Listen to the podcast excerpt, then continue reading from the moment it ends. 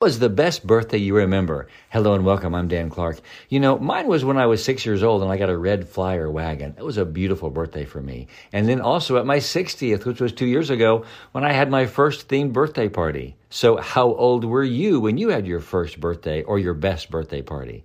Who was there? Do, what do you remember? Not everyone has wonderful birthdays. However, I hope that you had wonderful birthdays growing up. Today, I would like you to share a childhood memory that was pleasant for you today with someone. Bring forward those childhood joys that we all had when we were growing up.